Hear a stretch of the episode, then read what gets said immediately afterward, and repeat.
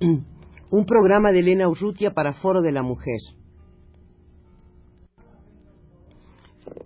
Mayo 7, sábado mayo 7.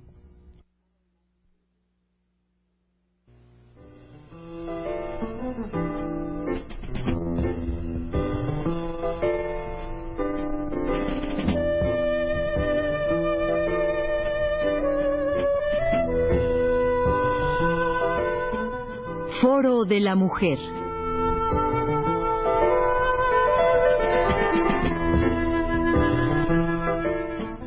Por Elena Urrutia.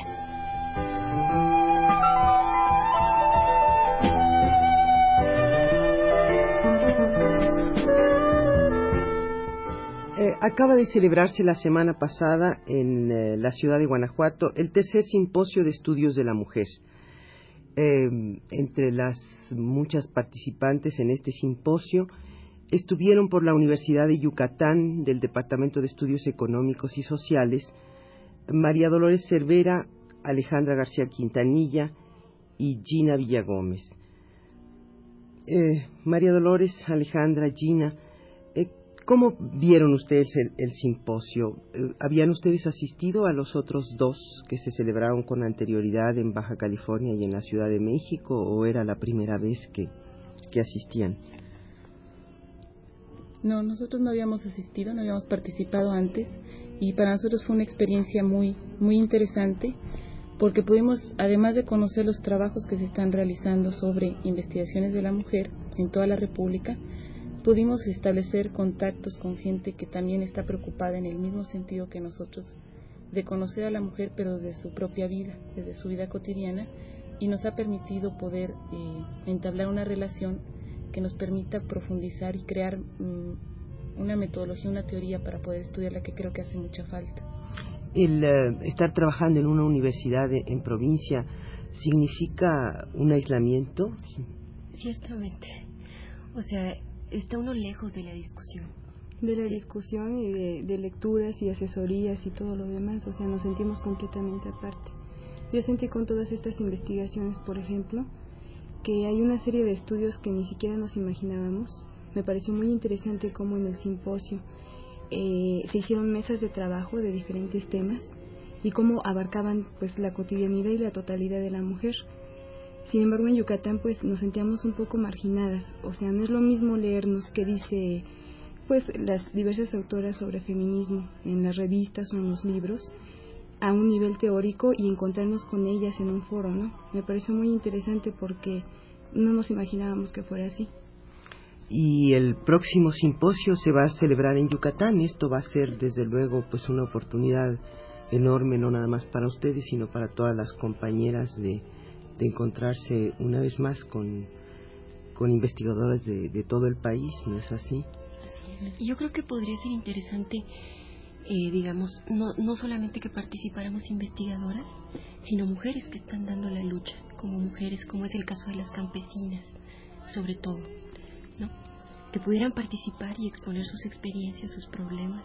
Creo que, que aprenderíamos mucho, mucho de ellas.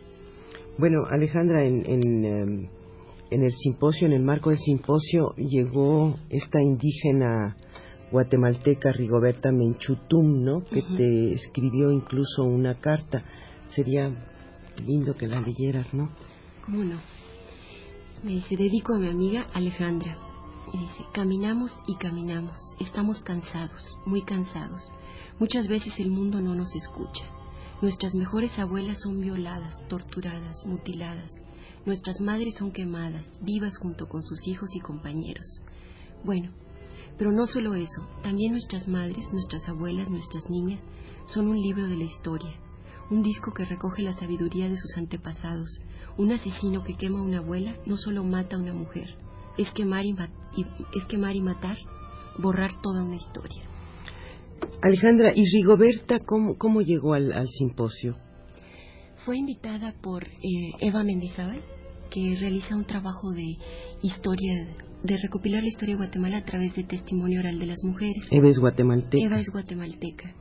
Y este, bueno, hubo una, creo yo, una línea de comunicación muy fuerte dado eh, que yo conozco a las campesinas de Yucatán y que me he identificado mucho con ellas y que nosotras tres y otras tres compañeras tenemos en Yucatán en un eh, diario una sección dedicada a las mujeres en un suplemento cultural que sale los domingos, se llama La Chancleta. Y ahora para el Día de las Madres eh, vamos a preparar todo el suplemento es nuestro y queríamos darles un lugar a las madres, a las mujeres de Guatemala, de Centroamérica, que están dando la lucha. Además, en Yucatán pues se da esta cercanía no solamente física, sino étnica de, del grupo maya, esta cercanía cultural, ¿no? En que las mujeres guatemaltecas y las mujeres yucatecas pues es más o menos lo mismo, ¿no? Comparten un pasado. Sí. Y ¿Cuál es la actitud de los, eh, de los yucatecos, de los campesinos, de los indígenas mayas yucatecos ante esta ah, cantidad, esta migración tan reciente de guatemaltecos ahora en, bueno, no, no a Yucatán directamente, más bien a Chiapas, ¿no? Pues mira, no, ahí no, no se percibe directamente. Yo no he tenido oportunidad de hablar mucho con ellos. Aunque es, es interesante porque la gente del campo lee mucho el periódico entonces te hablan, allá no hay pasta de dientes ahora, no sé si en México haya. Escaso. Escasean muchos productos, ¿no? Y la gente te habla muy claramente de que este es un problema, de que todas las fábricas de México están de alguna manera controladas por Estados Unidos y tienen una posición respecto a las cosas. Las transnacionales. Las transnacionales. Ellos dicen fábricas. ¿Ustedes tres son de la son yucatecas? Bueno, no, somos extranjeras en Yucatán. Yo tengo cinco años. ¿Estudiaste en la Universidad de Yucatán? en la Universidad de Yucatán. Entonces todas mis prácticas de campo, todas las investigaciones que se requerían para, para pasar ciertos cursos, se nos, eh, se nos pedía que estuviéramos en las comunidades. Entonces ahora que tenemos esta oportunidad de, de la investigación condiciones de vida de la mujer en Yucatán, la mujer campesina, pues de hecho no es nuevo, ¿no? Y tampoco es eh, difícil porque tenemos eh, mucho acoplamiento con la gente. La gente es muy receptiva, te, trata muy bien y te abre su puerta. Siempre, siempre, eh, al menos en la zona en que es la que conozco, la gente es sumamente abierta. ¿En ningún momento las ven como extranjeras? No, a pesar de que soy watch, como nos llaman allá, eh, sí llegan a decirme, me llegan a preguntar que si soy de México, pero nada más. Watch es del altiplano de Tabasco para arriba. yo quisiera decir algo ahí, ¿no? O sea, yo, yo realmente no me siento extranjera, ¿no? Eh, sí, sí, no soy nacida allá, pero además ya di dos yucatecas a la patria, así que. sí. Ya. igual me pasa a mí. Yo soy la que tengo menos tiempo, ya dos años y medio, y sin embargo me he podido desenvolver muy, muy bien allá. ¿De dónde llegaste, María Dolores? Yo de, de la Ciudad de México. Y llegué a investigar y también he dado algunos cursos en la Escuela de Antropología. ¿Y tú, Alejandra, de dónde llegaste? Yo de Monterrey.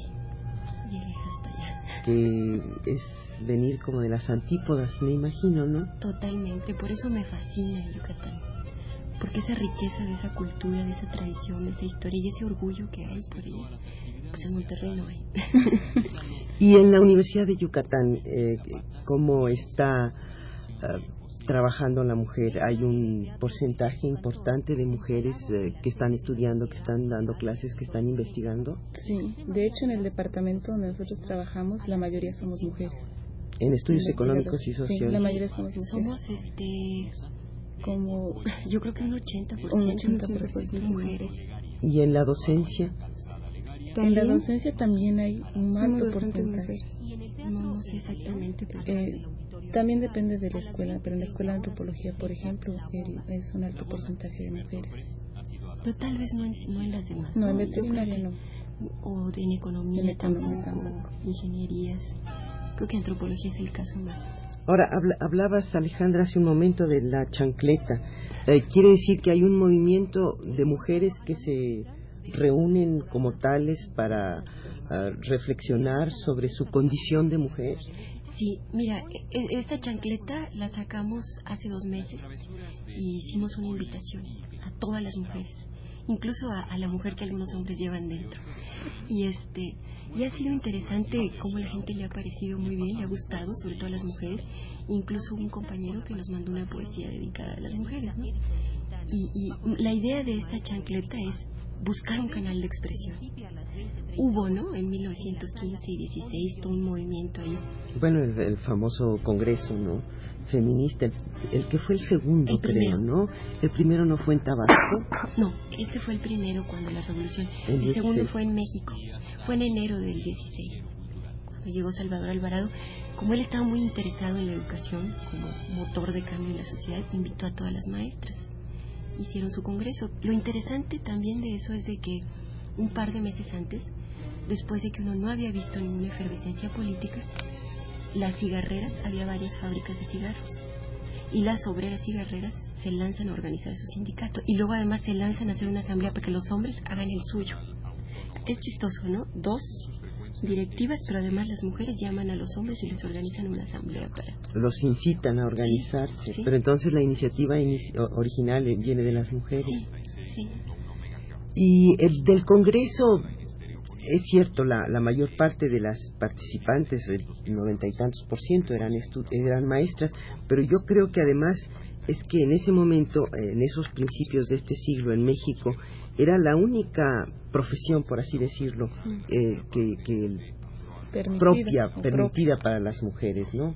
Mira, yo entrevisté hace como tres meses a doña Piedad Carrillo, Carrillo Gil, que fue participante en el Congreso Feminista, tiene ahorita como 84 años, 85.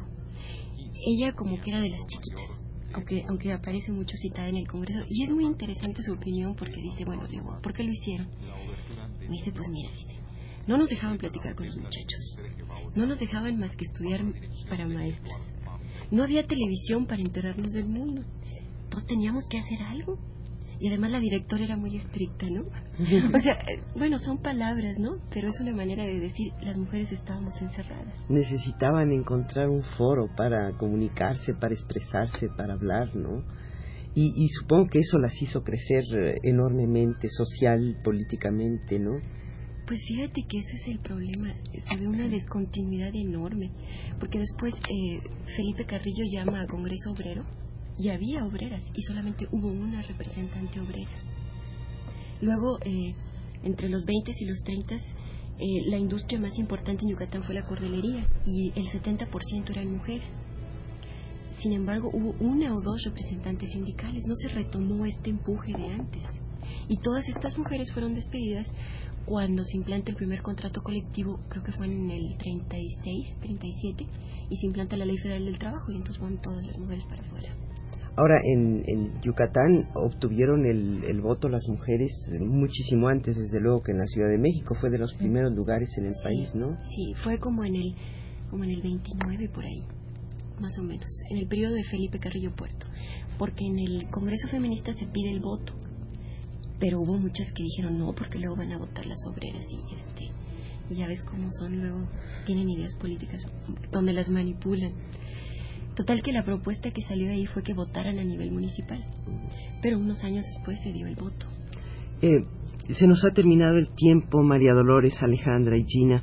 Eh, creo que podemos eh, continuar hablando sobre esta experiencia de ustedes en Yucatán eh, y sobre la ponencia que llevaron al tercer simposio de estudios de la mujer en Guanajuato la semana próxima. Muchas gracias. Gracias.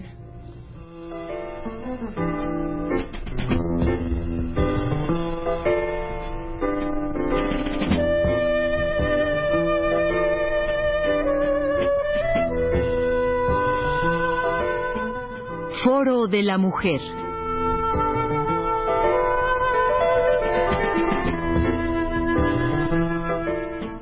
por Elena Urrutia.